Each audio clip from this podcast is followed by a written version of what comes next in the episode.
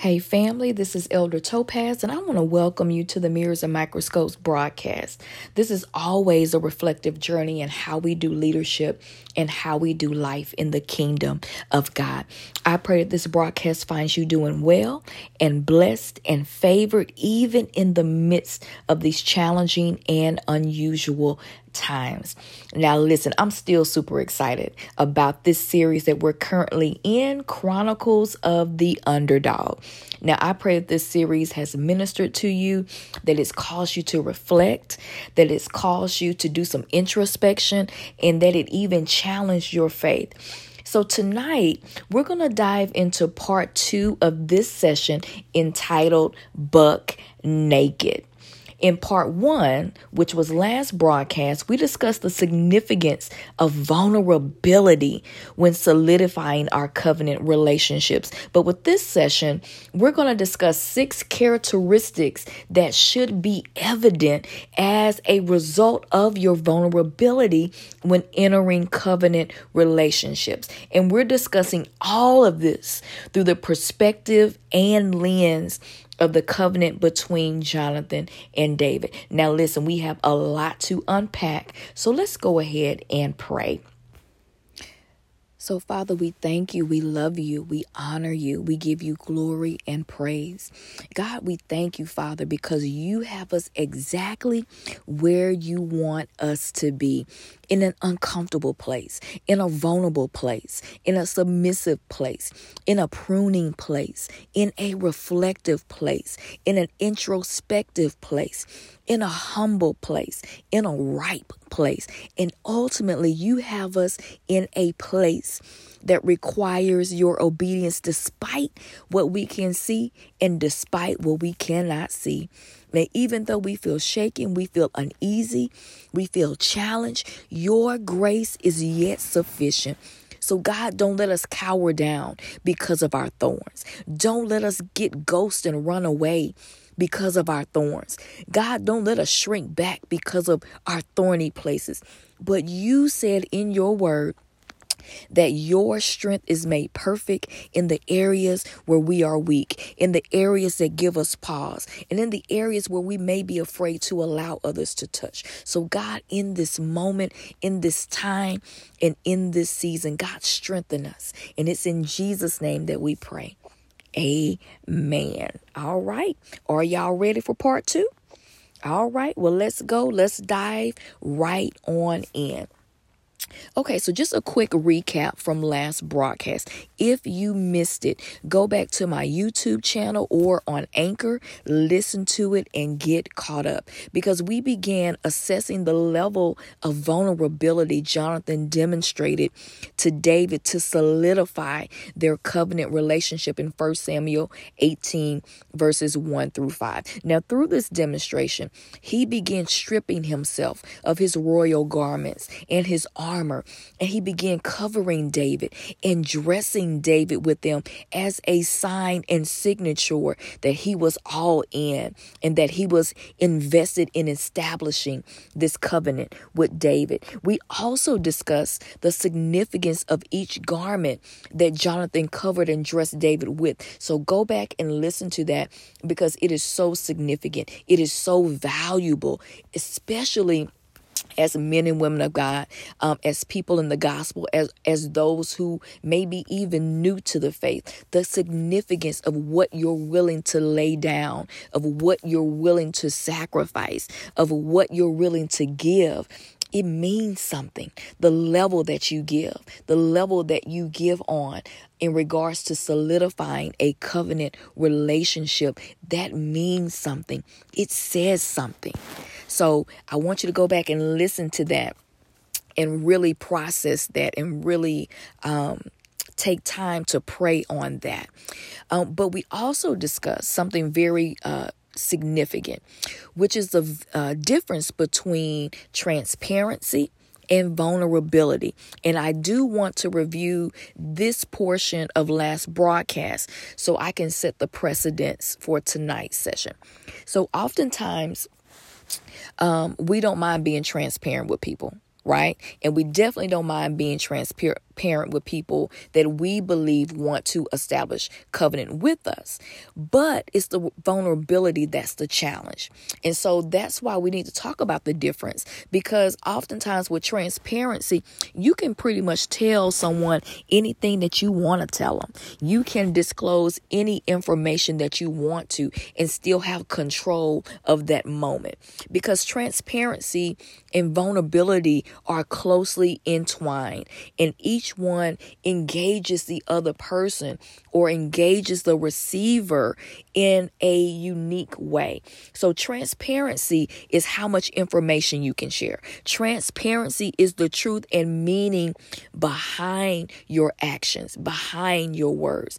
But vulnerability vulnerability is something I learned that blew my mind. Vulnerability comes from the Latin word that means wound. A wound, W O U N D. And so vulnerability is the state of being open to injury. You're opening yourself up. There is a wound that's open that may not even be healed yet, but it's the state of emotional exposure that comes with a certain degree of uncertain uncertainty. You don't know. Um, oftentimes, you're not sure if that person is going to reject you, if they're going to receive your vulnerability, but you're opening them up to a side of you that's open to injury, that's open to possibly being hurt, that's open to possibly uh, being um, not received. And so that's the the chance you take when you take acts of vulnerability and demonstrate your vulnerability. Vulnerability involves a person's willingness to accept the emotional risk that comes from being open, being open to love and being loved, being open to submission and for someone to submit to you. But newsflash, you got to keep this in mind that people don't submit to who or what they do not trust. You can't make somebody submit to you. You can't lord over someone and try to control uh, the submission of someone to you or you to someone else. People do not, I promise you, people do not submit to who and what they don't trust. So if, if someone that you consider a covenant a person in your life, if you consider this part of your covenant relationship and there is no submission, that's a problem. That's a red flag that needs to be submitted before the Lord. So take that, pray on that. Um, also, vulnerability uh, comes with the risk um, that it's possible that when you give respect, that respect may not come back to you. So to give respect and be respected may be challenged. Um, it opens you up to the fact that you have to let your guard down and be open to criticism. Are you open to constructive criticism? Are you open to wanting to receive feedback that's going to grow you, that's going to make you better, that's going to take you to the next level? Being vulnerable and stepping in that place of vulnerability puts you in that position where you may receive criticism. We're not perfect, right? We're all works in progress. We're all our own construction site, right? But people who are in covenant, are willing to be a part of your building process, are willing to be a part of where you're going. And they're committed to giving you that feedback, giving you that accountability that you need to move forward. Also, vulnerability is showing a part of yourself that may, you may have some sensitivity about. You may feel some type of way about it. And it's exposing something that makes you feel seen by others. That they actually see you now. They know the real deal about you now. And so when you become in a vulnerable state where you're exposing yourself, you run the risk of being exposed on deeper levels. Are you ready for that? Can you handle that? I believe you can. God has given us grace. He's given us strength. He's given us power. He's given us the Holy Spirit to be able to do that, but to do it with the right people, right? Your covenant tribe to do it with someone who has agreed to be in covenant with you. So remember that. Also, when we talk about the difference between vulnerability and transparency, vulnerability is more uncomfortable than transparency. Like I said earlier, you can control transparency. You can tell people whatever you want to tell them when you want to tell them. But vulnerability is actually stepping out and demonstrating. It's, it's doing something, it's an action. Okay. Vulnerability also is a demonstration to someone who agrees to go on the journey of vulnerability with you. It doesn't feel good to be the only person who is being vulnerable. It's a two way street. If you're vulnerable with me, I'll be vulnerable with you. If I demonstrate my vulnerability, will you be vulnerable with me? Right? people have to be willing to go on that journey with you. Because, and the reason why is sometimes we get it twisted, right? Because we're vulnerable to the wrong people who haven't even demonstrated that they even want to or deserve to be a part of us. Sometimes we do it as as a sacrifice not even knowing that that person doesn't even value the level of vulnerability that you have um, acquiesced to, that you have been courageous enough to step into. And that's the part where we become naked.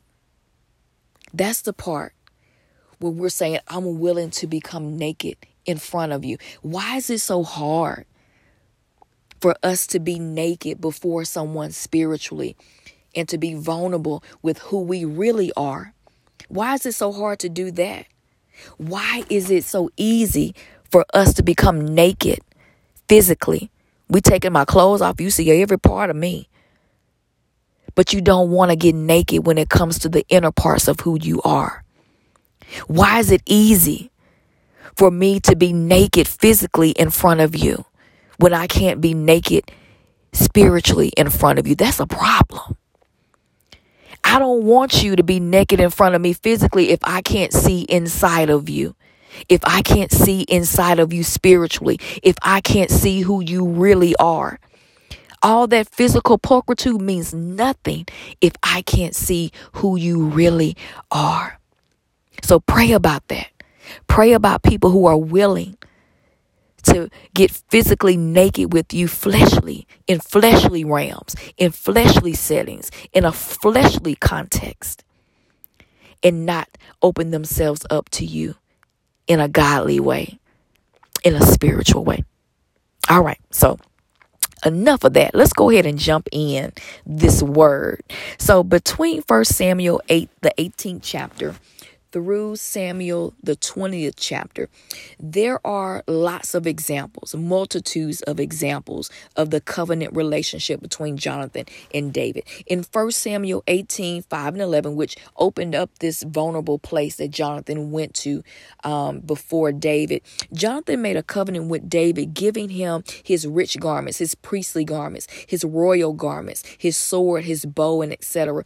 And the text said, said that whatever mission Saul sent David on. David was so successful in that mission that Saul gave him rank.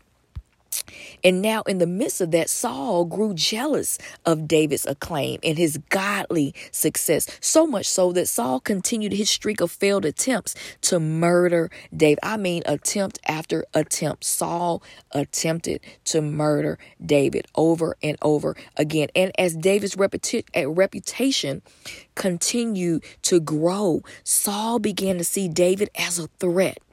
So much so that at some point he even ordered his son Jonathan to set David up and assassinate him. But one thing I love about Jonathan, Jonathan's commitment, his devotion, and his bond was so deep for David that he not only warned David of his father's treachery and his intentions, but he covered him. So much so that Jonathan even defended David and pled his case to Saul, saying in 1 Samuel 19, verses 4 through 6, and I'm going to read this from the Living Bible translation. And this is what Jonathan said when he was defending David to his father. He said, David has never done anything to harm you. He has always helped you in any way that he could. He, have you forgotten? About the time he risked his life to kill Goliath and how the Lord brought a great victory to Israel as a result? Have you forgotten about that? Then Jonathan goes and checks his father. And he says, You certainly were happy about it when he did that. Why should you now murder an innocent man? There's no reason for all of this. And then in verse 6, let's look at Saul's response. Finally, Saul agreed and vowed. This is what Saul said. He said, As the Lord lives, he shall not be killed. Now, y'all know Saul was a lying wonder all up and through here. He was a lying wonder. And y'all know how folks, y'all know how folks would do. They'll say all the right things, they'll say it with a straight face. And that spirit that they have on the inside of them is still plotting and scheming, all while they have a straight face, all while they're telling you all the things you want to hear. And they're just agreeing with you, right?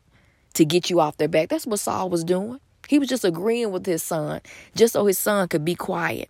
But y'all know me. I probably would have been slain and not killed, but killed. K I L T. I would have been killed on that day because I would have told Saul, You lying. You are lying. And those that know me know I call it like I see it, period. But Saul was lying because he was dealing with a spirit that could not shake the fact that he was so jealous and enraged by Saul's gift, by his anointing, by who he was. So he couldn't even help himself. Sometimes you just got to pray for people because they can't even help uh, the spirit that they have on the inside of them. So we have to pray for him, right? But anyway, I digress. But when we talk about the six characteristics of covenant relationships um, that should manifest from our vulnerability, these are the things, the fruit that you should see from your vulnerability when you're entering a covenant relationship. Let's talk about that.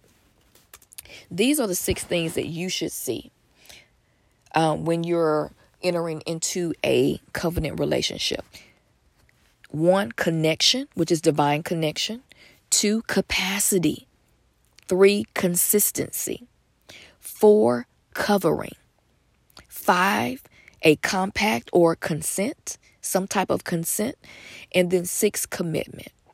I'm going to say that again the six characteristics of covenant relationships that should manifest as our demonstration of vulnerability when we're entering covenant relationships are these. One, connection, divine connection, two, capacity, three, consistency, four, covering, five, there should be a compact or some type of consent, and six, commitment. So, number one, let's talk about connection. So, as Jonathan began to observe David, and study him, he studied his gift. He studied his loyalty to his father Saul. He studied his obedience, his passion. The word said that Jonathan became knitted to him. He became bonded to him and loved him as he loved himself. So Jonathan saw the God in him. And we have to remember that when we're entering covenant relationships, it's all about God, God's will, God's purpose, what God has intended for that particular covenant. So, when you're building and cultivating connections, divine connections, ask yourself these questions What's my why? Why am I drawn to this person? And why is there a desire or a longing? Or why do I feel compelled to connect to this individual? Once this godly connection is made, so once the connection is made, then begin an assessment of the connection to determine their why and to determine if their why and your why is aligned. Ask yourself, is this for purpose? Is this for growth and empowerment? Is growth and empowerment assigned to this connection? Is this going to promote a healthy relationship or friendship or connection? And with this connection, are we going to grow in wisdom and stature? Wisdom and stature represents maturity. Are we going to grow? Are we going to mature? You should never be in a covenant relationship where you remain stagnant, where you are not growing, where you are not growing in wisdom and in stature. Amen. So ask yourself those questions when it comes to connection. Number two, capacity.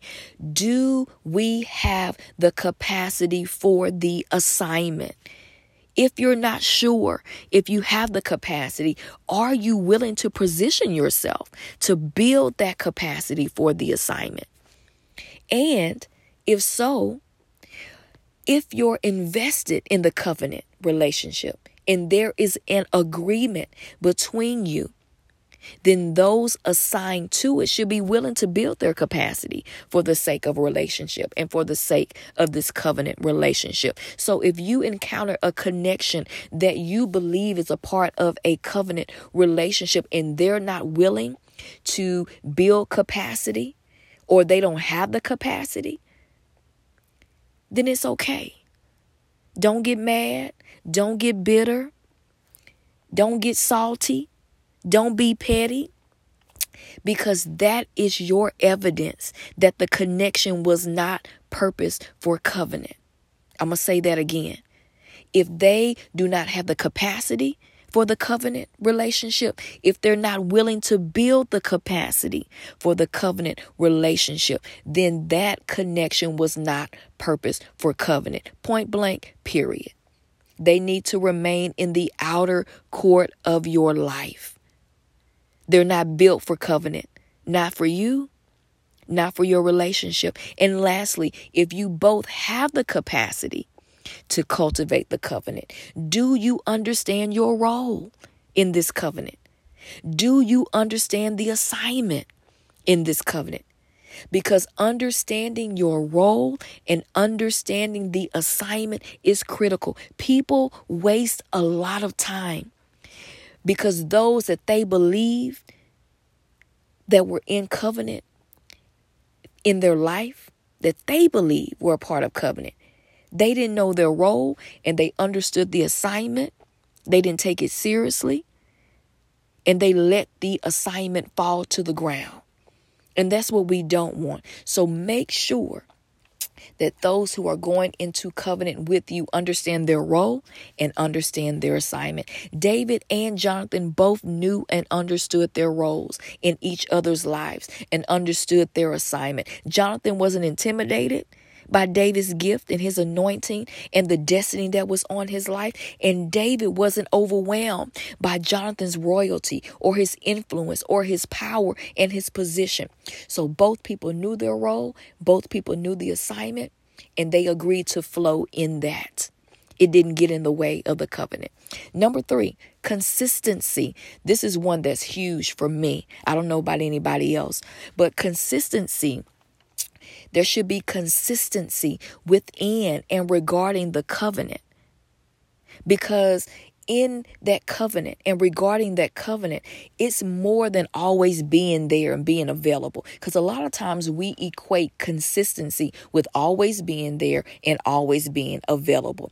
But some people are always there to be nosy always there to be messy, always there to find fault, always there to be an opportunities, opportunist, and always there to see if you're going to fail or fall.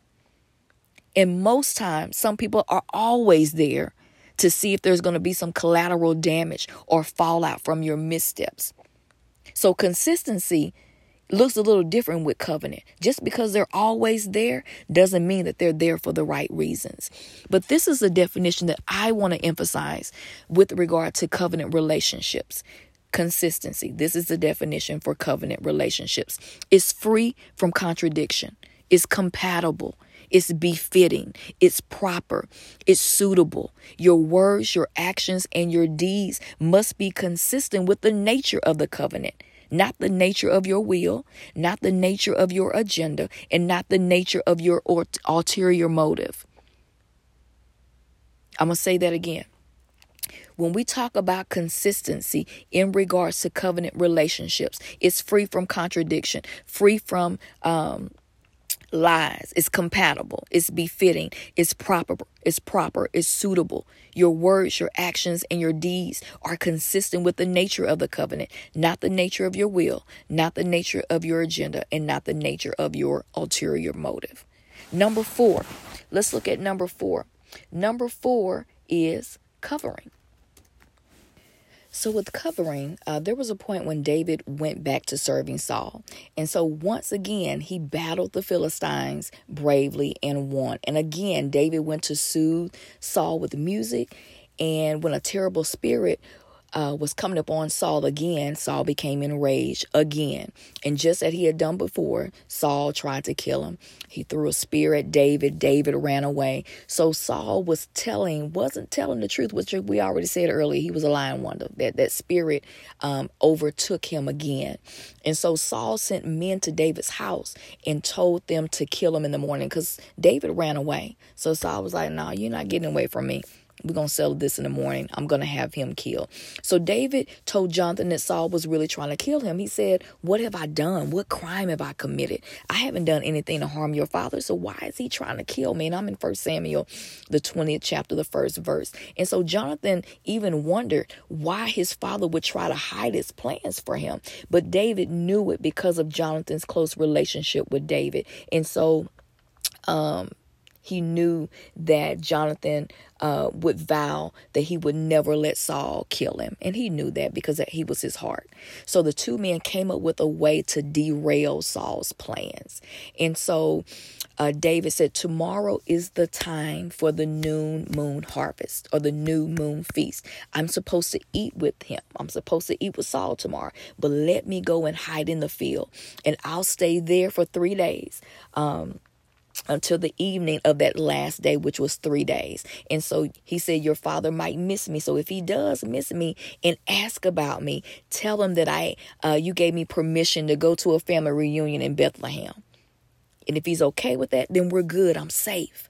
But if he becomes angry, he's going to harm me. And I'm in First Samuel 20, verses 5 through 7. So you can see that immediately Jonathan had more allegiance, he had more loyalty. He was willing to cover David despite the fact that his father was proven over and over again to try to kill him. And so that takes a great faith, it takes great grace, it takes a, a, level of being willing to posture yourself and position yourself to cover someone, even against your family who may not even uh, agree with those you're going into covenant with. But Jonathan was willing to cover David, and David the same for Jonathan. Uh, the next thing, the fifth thing, is there has to be some type of compact or consent involved with both people. Now, we talked about the noon festival that was going on. And so the new moon festival um, was celebrated every month. Um, and so Jonathan promised David that he would find out what his father was planning. So he had promised him that. Uh, and so he would let David know when he found out what the plan was. Then the two young men made a vow that they would a compact they made a consent uh, to each other. They made a vow that they will always be kind to one another do good even to their children and grandchildren as long as they both live. And jonathan came up with a secret code to tell david if he was in danger or not because they were trying to find out what saul's true intentions was even though david had discernment. He knew what what was up with saul. But it took some time for jonathan to truly see uh, what was manifesting before their eyes. So they came up with a secret code in which to tell Jonathan if he was in danger or not. And he told David to go out to a nearby field and wait by a certain stone. And after the feast, he would find out Saul's plans and he would shoot three arrows near that large stone. Then he would send his servant boy out to go get the arrows. If Saul was not planning to harm them, Jonathan would shout, The arrows are on this side of you. But if Saul was planning to kill David, Jonathan would shout, Go farther. The arrows are ahead of you, then David would have to run far away. So already they made this compact that look, not only am I going to cover you, but I'm going to make a vow to let you know, to give you the inside scoop, to let you know what the plans of your enemy is, let you know the plans of my father. So they were very clear about this code. They were very clear about the fact that they vowed to each other, we're going to be friends no matter what. We're going to stick together no matter what. We're going to uh, protect and cover our families no matter what. And the last thing that you should see of these six characteristics is commitment. So Saul burned with anger against Jonathan when he began to see that Jonathan was covering for David. He said to him, You are an evil son. You have refused to obey me. I know that you're on the side of Jesse's son. I know that you're siding with him over me. Oh, you're going to be friends with him over family? You're going to be friends over me who's giving you um, the inheritance? Oh, you're going to side with him against me, and you know that I don't like him. You know that he's my enemy. He said, You should be ashamed of that. And your mother should be ashamed of having a son like you. You will never be king as long as Jesse's son lives on this earth. And you will never have a kingdom either. So you better send for Jesse's son Bring him to me because he must die. And I'm in 1 Samuel 20, verses 30 through 31. So when Jonathan asked what David had done to deserve all of this, why, why does David deserve all this wrath? Why does he deserve this death threat? Saul threw a spear at Jonathan, at his own son. And Jonathan was very angry with him and he just left. But the next morning, he went out to the field and shot arrows just as he promised he would. And he called out to his young helper, helper uh, the young man that was there, um, to throw the arrow farther. Hurry, run fast. And this was a signal to David that Saul wanted to kill him. This was a confirmation that David already had in his spirit. And so the boy retrieved the arrows and Jonathan sent him home. Then David came out from behind the rock and the two friends hugged and cried together. And Jonathan said to David, Go in peace in the name of the Lord because we've taken this oath. We promised to be friends. And we said, The Lord is a witness between you and me. He is a witness between your children and my children forever. And they left. But the thing about it that I love about Jonathan and David's relationship is that that commitment was demonstrated. It wasn't by words. I'm not just telling you something just to tell you what you want to hear. I'm not just giving you flowery words and and just saying this and that, but I mean what I say. I'm committed to you. I'm demonstrating my commitment so much so that I'm forsaking family. I'm forsaking uh, a kingdom. I'm forsaking being heir and heir. I'm forsaking my relationship with my own father because I believe in what God put in you. I believe who you are in God, just like you believe in who I am to you. And that's found in First Samuel, the 20th chapter, verse 42. But my time is up, um, and I've got to get out of here. But go back and read First Samuel chapters 18 through 20 and review these six characteristics that a covenant relationship should have as a result of the level of vulnerability within the covenant. Amen. Go back look at these six characteristics connection, which is a divine connection, capacity, consistency, covering. Uh, there has to be a compact or some type of consent and commitment. Go back, assess your relationships, assess your friendships, assess your partnerships, assess those connections and relationships that you believe are about covenant. Amen.